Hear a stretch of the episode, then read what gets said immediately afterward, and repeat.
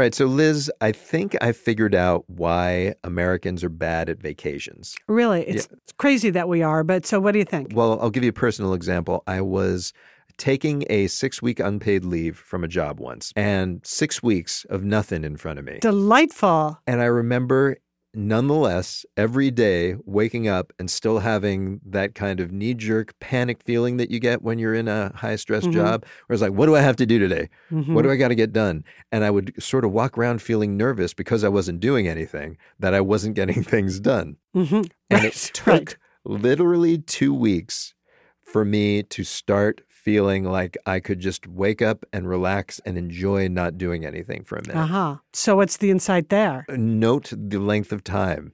It was exactly two weeks, which is the standard length of an American vacation. So by the time we're actually on our vacations, they're over. That's right. oh, America, we've got to fix it. From Wondery, this is Safe for Work. I'm Rico Gagliano. That's Liz Dolan. And today on the show, we're going to be talking about work life balance. Yeah, good luck with that. well, we have our very own coach, Larry Seal, joining us. So if anyone can help us figure it out, it's him. Yay, Larry, that's true. Then we'll talk with a listener who was hired to build finance policies for his company, but instead found himself spending his days replacing printer toner and ordering office supplies. Oh my gosh. And we'll decide once and for all if don't send emails at night is actually bad advice. All that and so much more, really, here on Safe for Work. So stick around.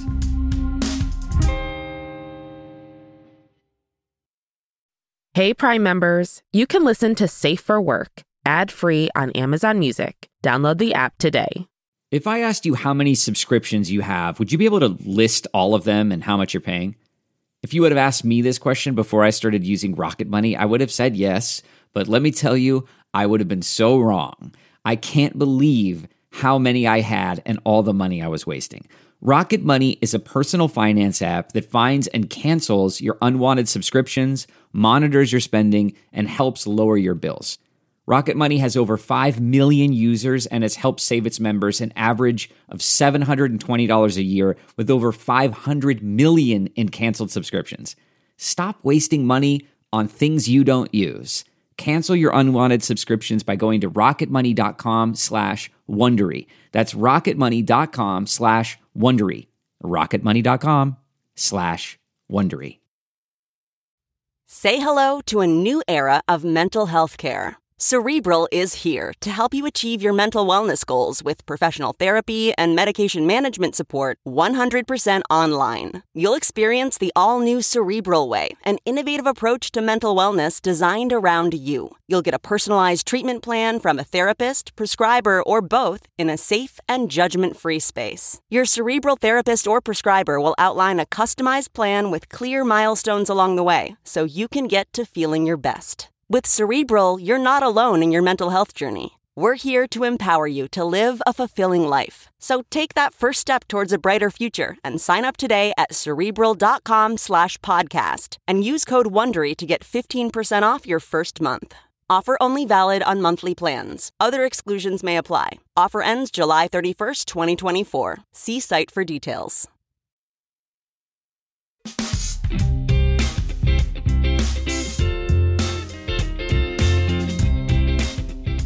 So we've talked a lot about work-life balance on this show, Sure. including from the point of view of women, especially moms trying to balance child rearing and career and all of those challenges.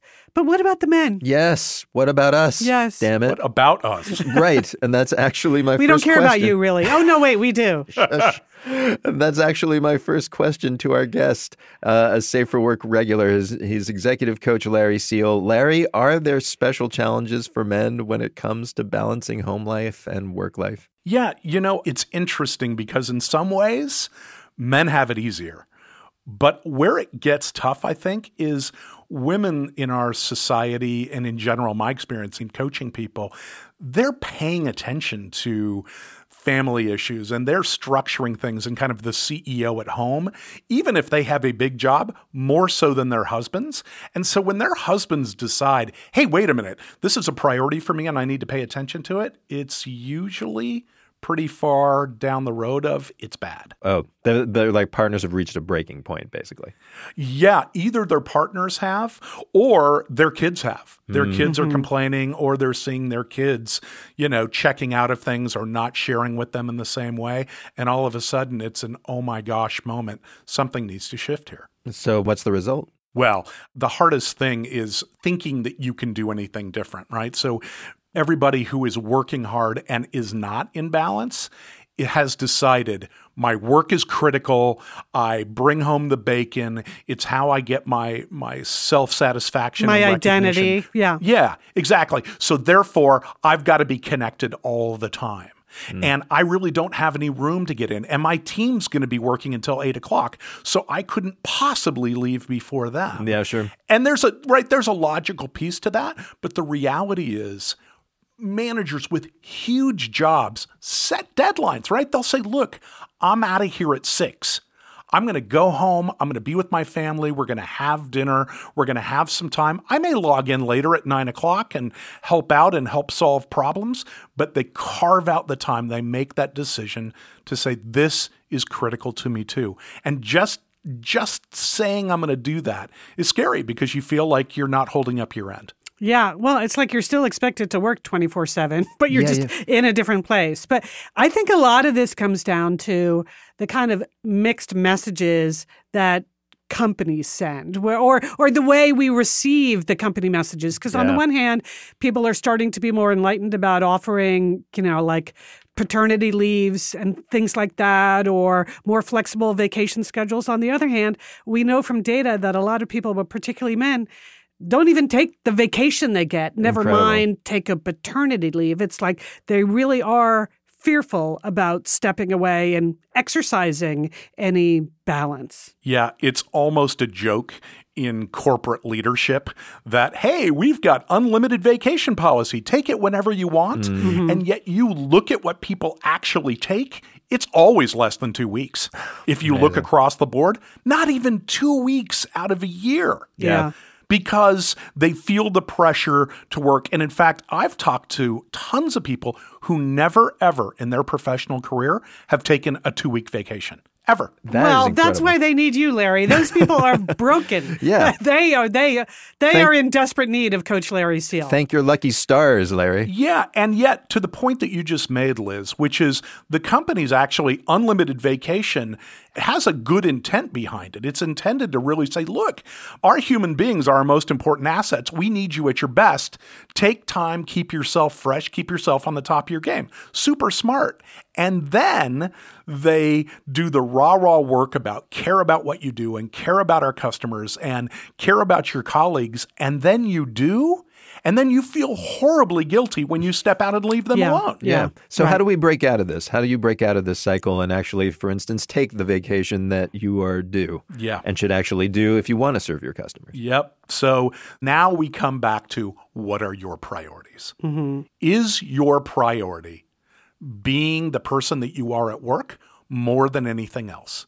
If it is, and if you can look back at the end of your career and say, well, there was 45 years, and the most important thing to me was how I was in my role at work, then congratulations. I don't think that's Okay, true for most people. yeah. Right? I love the way you I don't think that that's up. true.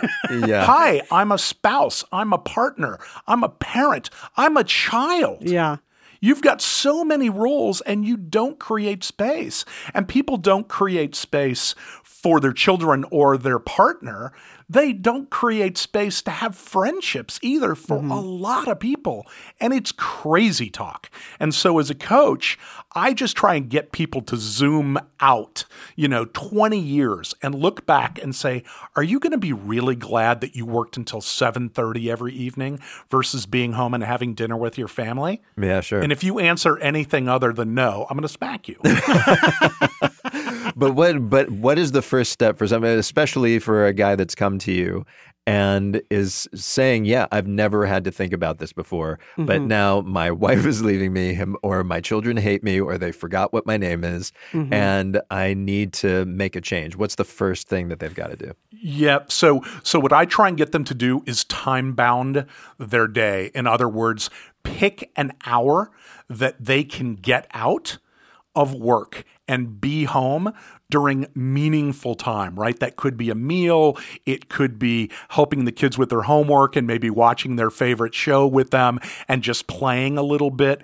You've got to be there for the most important times. And so it's really working backwards from that that period of time at your home and saying what do you need to do to be a part of that mm-hmm. and and so for a lot of people it's like look i'm not working past 6.30 and they've got massive jobs but they're not going to do it because they're going to be home at seven o'clock. And that's, it's tough to draw that line. But once you do it there, then you begin to realize the universe didn't explode. Yeah. The company didn't fail because you didn't work an extra two hours. it's yeah. doing just fine.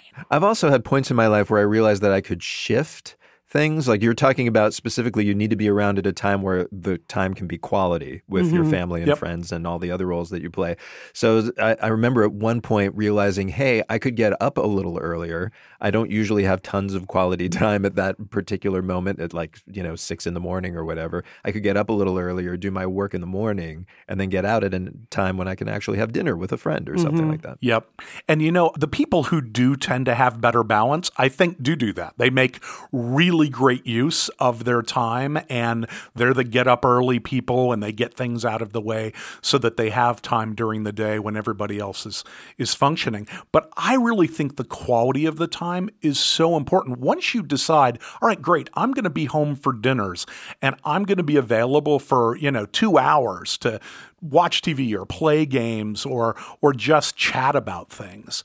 You've got to actually be there, which means you cannot have your laptop open. Right. It means you cannot have your phone next to you and you're checking it all the time. And I got to tell you, that one is killer hard for people. Mm. They get yelled at. I'm home, but everybody's yelling at me because I'm always on my phone. Yeah. Mm-hmm. You got to actually. And so now you're shooting yourself in the foot because you've made the decision to prioritize being there, but you're actually not really being there. You're cheating. Mm-hmm. So so all phones have a do not disturb function.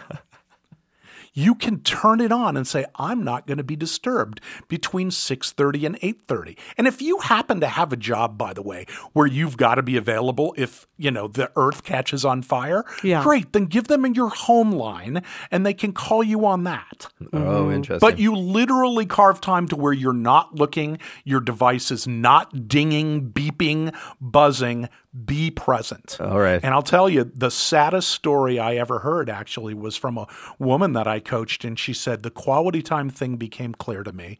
I was at home.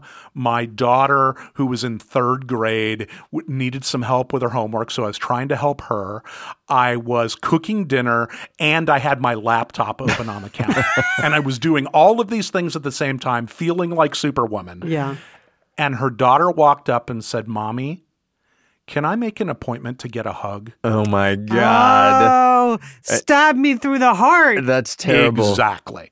And she said, after I finished crying, yeah. you know, I'm like, I'm not doing that anymore. And it doesn't mean that you don't care about your job and you're not being accountable. It's just that you're being smart about being a human being mm-hmm. versus a worker at a company. Be yeah. honest though, when she told you that story, you were like, oh my God, I'm going to be telling this anecdote at every seminar I give for the rest of my life. You got that right. I think I handed her a $100.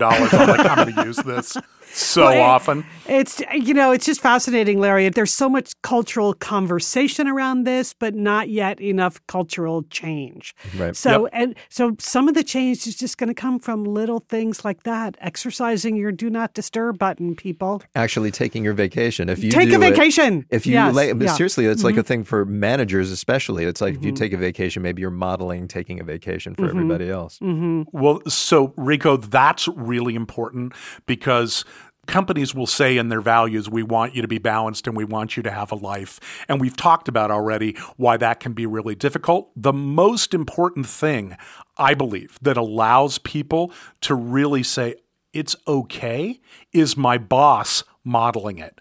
Your boss taking vacations, yeah. your boss once a month taking a Friday off, your boss being out of the office at 6:30 so they can be home with their family Mm-hmm. or go hang out with their mom and dad, when you see your boss doing that, you actually realize it's just not something printed on the wall, it's real. And so manager by manager this gets made real or not. Okay, bosses, let's get with the program here. Please. You heard Coach Larry Seal, CEO Take a of Engaged. Leadership. And and no fair expecting people to check in while they're on vacation either. Hell that no. doesn't count. Do not disturb. Thanks for the inspiration, Larry. Thanks both.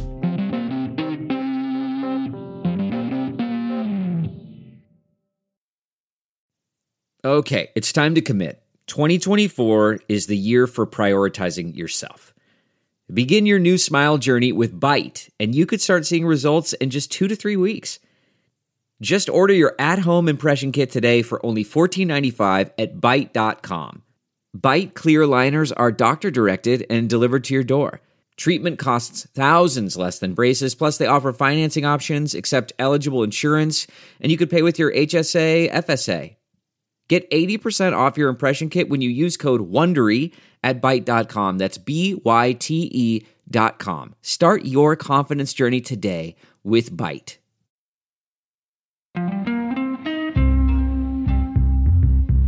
All right, we'll tackle some bad advice in just a second here. But first, we have Gilbert on the line. And I'm very happy because Gilbert has been on the show with us before. And apparently, Rico, our advice helped. What? we did something correctly? You are shocked, No, right? it's it's always nice to hear. So, Gilbert, welcome back to the show. What's your situation now? How can we help?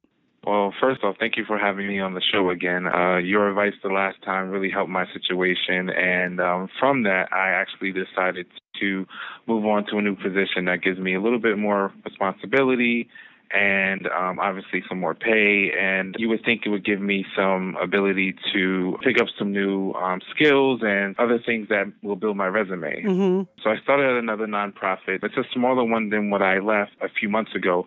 Uh, so through my interview process, I was, you know, told a lot of things that I'll be able to work on. I was supposed to be able to build some policies and procedures for the finance department that will trickle down throughout the um, different programs that this organization has. And, you know, the team I would have. And then as I you know, took the position and began to work, you know, three weeks in, the person that's reporting to me was terminated.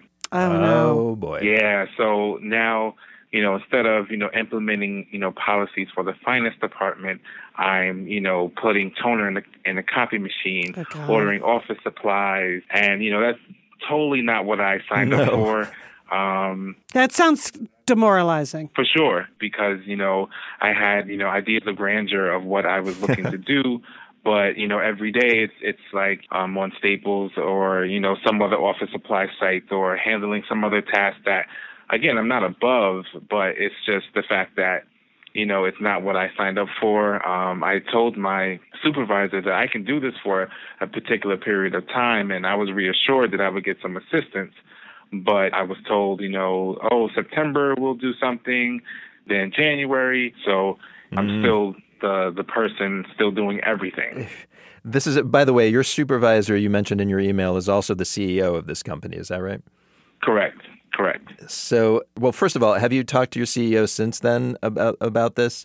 Like, basically, you promised me something. I mean, obviously, you don't say it like this, but it's like, remember that thing we talked about? So for sure, you know, from the advice I received last time, we sort of, you know, communicating my expectations and the things that I've observed, so that you know there's no nothing to be um, left to be assumed. So I've you know voiced my distress, if you will, with things that are going on and. As a result, there are some things that you know I just don't have the bandwidth to do. So I have to make choices between you know office operation thing or something that's you know more important as far as you know the accounting part of my job, which is really what I'm supposed to be doing, like preparing reports for the finance committee. So Yeah, sure. Yeah. That's where I see the key is here about like what your next communication needs to be on this. Hmm. Because it's not, as you say, you're not above doing this other stuff that needs to get done, but it is taking you away from the high value work that you are trained for and got hired for. So sometimes they think they're like saving a lot of money by having you also mm. do all this other stuff, but it's actually costing them a lot of money to have you not do the things that you know are actually more important to the company. So I'm not sure exactly how to do this, but somehow you need to be very clear about what contributions would you be making if you weren't stuck with all this low value work. And then maybe suggest alternative ways to get the low value work done. It might be hiring, it might be outsourcing, it might be reorganizing. Mm-hmm. You know, it's not that you want to build a fiefdom of your own where you're going to go in and demand, we need to hire four people and blah, blah, blah, blah. That's obviously not feasible, right? You figured that much out. But if you can maybe try to be constructive and, yeah, there's a better way for some of this stuff to get done. And in the meantime, look at these big important things that I could be doing for you. Right. And lay that out. So if you don't insist that the solution is just hiring more people, there might be other ways to free you up. I don't know. Does that sound possible? Um, it could be possible. Um, I guess the one thing that I noticed is that my hire actually came with a lot of anticipation. There was a lot of folks that were looking to say, okay, this is the operational thing that I was doing. Since you're here, here, take it and that's where a lot of the the heavy plate sort of comes from. Ah, uh, yeah. There's some bandwidth that I can actually, you know, sort of push back to where um, those tasks actually came from. Right. So the people mm-hmm. who dumped it on you, you need to figure out a uh, way of sort of dumping it back on them. or let's just say organizing it differently because it's we can all agree these tasks have to get done but maybe yep. there's a better way to i'm not suggesting a chore chart or anything gilbert but you know it can't just be you I yeah. have a, there was one other thing that stood out to us is that you got a CEO of what you call a medium-sized nonprofit, but he's directly overseeing you, the accounting manager, which seems like mm-hmm. not something a CEO normally does. It just led us to wonder: Do you think that there's any kind of budget issues going on in this?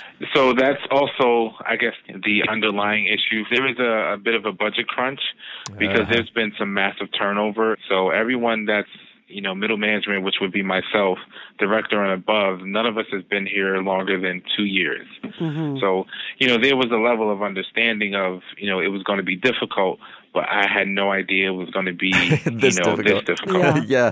But, but it does lead us to believe, I think this leads us back to what Liz was saying, is that it doesn't sound like you're going to get the extra help that you clearly need under you and coming up with some other th- way of saying like we need to divvy up these chores, shall we say, mm-hmm. amongst the people that are here is maybe a better way to go, or figuring out some other way of communicating that your job is going to be more mm-hmm. valuable if you can get some of these things off of your plate in some other way. Right. Yeah, I think this is not uncommon that how can you ever really tell interviewing somewhere whether the company is as organized and as well funded as you think they are? That's a tough thing. Yep. So you actually ended up in an organization that was less well organized and less well funded than they told you in the interview process, right? Right. Yeah. For sure. So, you know, the nonprofit industry, you can look at 990s and things like that to see their financial position, and they look pretty strong. And then when I got here, it was like, oh, it's, you know, worse yeah. than I thought. Yeah.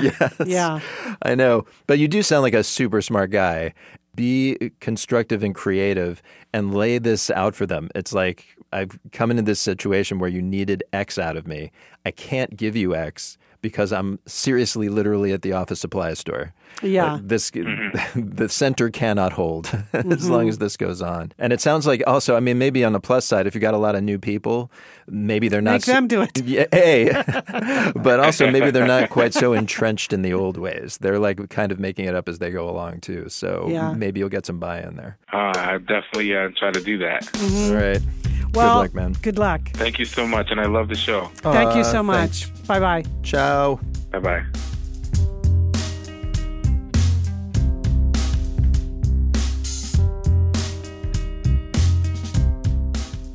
Okay, it's time for one of our favorite games, Rico. This is where we take a typical piece of workplace advice, not one of our superb pieces of advice, mm-hmm. and we decide whether it's actually good or bad advice. And we like to call it bad advice.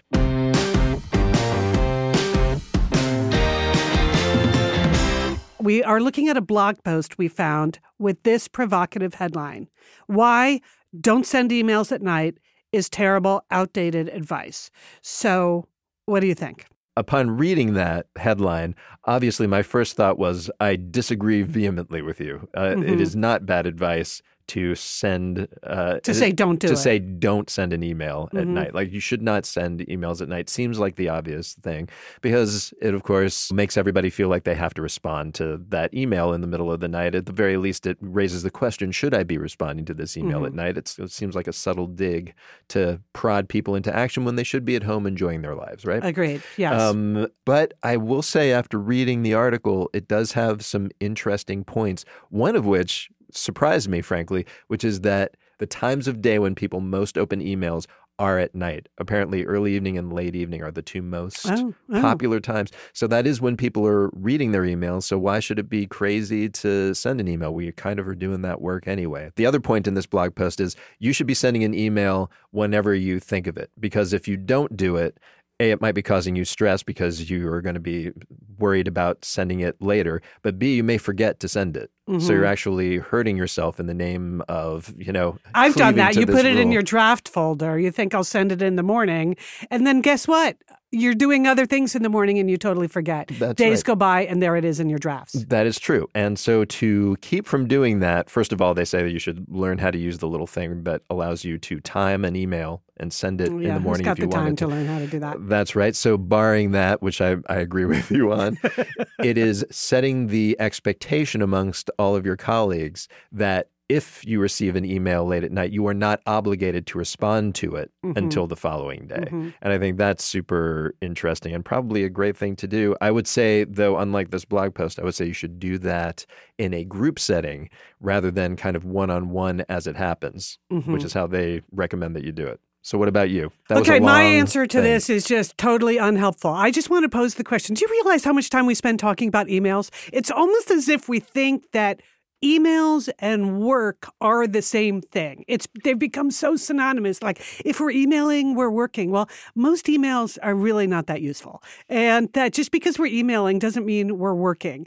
And I just want to say we would all be so much better off with less email in our lives. That I think So is I am- undeniable. I am for anything that causes anyone to say to themselves, Do I really need to send this? Right? Mm-hmm. I almost don't care what time of day or night. I think we should all, like, maybe, could we all just agree 50%? Let, let's t- pick some random number. We're going to delete half of the emails we're about to send. Would, the- would the world end? I think not, Rico. It I think we'd be fine. It probably would not. But I will say, as somebody who uh, I think and work better at night, weirdly, Mm-hmm. I am somebody who has very often been in the situation we talked about earlier, where it's like, I have this idea, I have this thing that I should take care of. Oh, I should really send this email, and I don't, and then it ends up messing me up. yeah. So it is. It's a. It's a slippery slope to say like, well, let's start by getting rid of late night emails because Yes. that may be harming people like me, your friend Rico. Who just gets so creative after dinner. Why do you want to ruin my career? Is what I'm saying. That's why for me, mainly, it's not so much about time of day. And partly that's because, you know, my last few jobs have been like global jobs where I'm dealing with people in time zones all over the world. So there's no such thing as day or night. The Yep. people in Japan are going to send that email during their workday in Japan, and the same if they're in Abu Dhabi or something. So I'm not hung up like after seven, don't send anything. I'm just hung up on the volume of email, All right. not the same thing as work. So let's just say don't send emails at night may not be the best advice, Mm-hmm. but the, the positive advice would be like just think about every email you send Yes. and whether it's necessary. Make it worth it, people.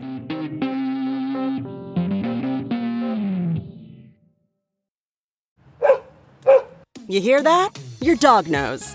Spring is coming sooner than you think. But the warmer weather also means that fleas and ticks are coming back. Fleas are an itchy nuisance and can easily get into your home, furniture, and beds, which can be terrible. Ticks are even worse. They're hard to spot but can carry disease and get your dog really sick. PetMeds pharmacists connect directly with your vet to save you time and deliver the best flea and tick products for your pet. PetMeds offers low prices on all flea and tick meds, including NexGard, Simparica, and more. Visit petmeds.com and use promo code PODCAST to save 40% on your first autoship order. That's petmeds.com, promo code PODCAST for 40% off your first autoship order.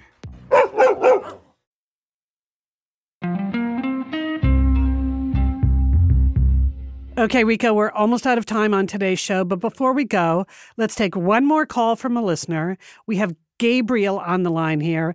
And Gabriel, you're out looking for a new job and you have kind of a unique question for us. So, how can we help? Right. Well, I have actually a, my normal background. I have a bachelor's in psychology, I've filled various managerial roles. So, I, I have a normal, you know, in office kind of a background. So, it's not like my resume is lacking any. Right. But, you know, in my free time, such as it is, I, I do uh, involve in the BDSM community. And by that, I mean me and my household, which is a group of people that uh, are kind of like minded. There's about seven of us. Uh, we go out and we we actually assist with some of the major events that happen here in Southern California. We, we assist with the background, the setup, the teardown, those kind of things. You know, I've done training and teaching not only for classes one on one with people, but also training the trainers. And uh, various places that hold these kind of events also have what they call DMs, which are monitors that kind of monitor behavior, monitor things going on, making sure they're safe. And I do the training for those as well. Mm-hmm. So I have a lot of background and, and experience over the last 14 or so years that think I can really put on my resume. I'd love to put it on there, but I want to make sure how how would I go about putting an unorthodox kind of background and experience on a resume? And then, for those who don't know, BDSM it's a say an, an unorthodox lifestyle. Let us say. Can you just define it for us? Right. Um, you know, bottom line is just kink. You know, kink and, and the variants of it. BDSM actually stands for bondage and domination, dominant submission, and sadism masochism. So here's where I netted out on this, Gabriel, because you know it's it, it's a provocative question, but actually the issue is simple to me. I would never tell someone to like take a job where they had to hide who they really were. However, the goal of a resume or a job interview is to try to make it simple for an employer to hire you. And anything that makes it hard for the employer to pick you is kind of a distraction. And it would be for anything outside of what your day job is. Because as you said to us at the beginning of the call, your regular day job is you're a global sales specialist, right? And are you looking for a another job in that general field? Yeah, I'm not looking to stray too far. I might look into something like HR or regulatory because I do a, a, lot of that kind of stuff right now on my current job. So even though I'm I'm global sales specialist, there's a lot of other jobs that have been tacked on to my position currently. Sure. And you just kind of want to flesh out your um, resume with this other job experience, but it's not 100% right. necessary, is what you're saying. Right, because there's there's a lot that really can transfer over into business. And, yeah. and quite often when I'm teaching classes, I actually take business terms and utilize that in my classes. So I know that it crosses over. Yeah. Sure. Yeah. No, we can hear it and we can read it in your letter that you do have a, like a very specific set of skills. It's not related to your day job, though, and it's not related to the simplicity of trying to boil things down on a resume and have a conversation with a potential employer that is kind of uncomplicated. What you don't want to do is give them a reason not to hire you. Yes, but or, it's a, or, it's awkward to even say like, okay, well that has to be in some other category. It's more for me like if there's anything that you're doing outside of your regular work that you think would make it harder to get a job or more complicated to have a conversation with an employer, I would just think twice about whether or not you want to open that up. Right. When you hear me say that, what's your reaction to that? Am I being super lame? um, not necessarily super lame. I mean, I, I know, even with my, my bachelor's in psychology, I'm not in a psychology field right at the moment. So I know that when I go into putting it on a resume and go in and, and interview, that I'm going to have to explain how that connects with the business world. And I know for certain that there are things that connect in this world that work with business. You know, there's things like problem solving. There's there's protocol and standards and procedures that you know not only are created but implemented. There's community outreach and service. There's there's management. But in order to explain that to a, a person who's going to be hiring me, I need to be able to kind of have that backstory along with it. So I, I know that that's going to come to a point where I have to explain that and being able to explain that not only do these things connect with business, but where did they come from? Yeah, because we really struggled with this. We don't. Yeah, we don't want to tell you not to be who you are, and it's also like in a perfect world, you've got real experience Mm-hmm. doing something that's totally legal, and you should be able to list it. Like, why shouldn't you? But if the idea when you're sending in a resume is to give people the fewest reasons not to talk to you, Mm-hmm. uh, it just seems like it's, uh, especially if you don't know who you're turning this thing over to, you don't know who's going to actually receive your resume. Right, and I, I've certainly had had jobs where I've had bosses that were, you know, even had their toes stepped into that. That, that you don't really know that until you've had that conversation. Exactly, which I is guess why, that's our point. Yeah, right. and my follow up to this would be, I think there it it doesn't mean that you can't ever put this on a resume. I would just say that it then becomes incumbent on you to do your research and really know who it is that you're sending this resume to. Like if you know that it's someone from within that community or sympathetic to that community, and by the way. It would surprise, I think, a lot of people to find out who would have no problem with this whatsoever. Um, then I say go ahead and absolutely do it. But otherwise, I think we both agree that it's like erring on the side of caution, especially since you've got a resume that seems like it'll float on its own without this padding. Mhm. I think you can get away with it. Right, and and the question kind of boils down to, okay, you know, yeah, I can put this on here to kind of fluff it up. You know, if I put the background or, or experience that I've had on this, that, that certainly would set me apart from the crowd. But I don't want it to ultimately set me apart from the crowd in the wrong way. Exactly. And that's why I would say meeting someone first before you decide whether you want to open that door into the other part of your life and the other work that you do. Like I would give it that. Like meet the people and and make that judgment yourself. Yeah. Just in general, if you don't know your audience, err on the side of vanilla, I think is what we're probably saying. Yeah, you, you you used the word vanilla in your letter, which was interesting. You said it's often common in your community to just be vanilla. I hope it doesn't sound like we're saying, yeah, vanilla is really the way to go. But I think in a job search, it might be the first way to go. It's, it's kind of exactly what I expected, but definitely great to you know to kind of circumvent that. But in, on the off chance that there was maybe a, a small way to have added that in, it was it was worth a shot. I, I can imagine. I know Northern California has a huge BDSM scene. That's also Mm-hmm. where you know Silicon Valley is. I think there would be plenty of companies that actually would find this interesting and great experience. So, but I would just say know who your audience is. That's all. definitely. Well, appreciate it. Thank you so much. Okay, good luck. Thanks so much for writing to us. Later. Thanks. Have a good. For Wondery, this is Safe for Work. To hear more episodes of Safe for Work, listen exclusively with Wondery Plus. Join Wondery Plus for more exclusives, binges, early access, and ad-free listening. Available in the Wondery app. This episode was hosted by Rico Gagliano and Liz Dolan. Our original theme song is composed by Martin Blanco. Audio engineering by Misha Stanton, produced by Audrey No, and executive produced by Allison O'Neill and Marshall Lewy. Created and executive produced by Hernan Lopez for Wondery. Remember, workplaces can feel crazy, but you don't have to.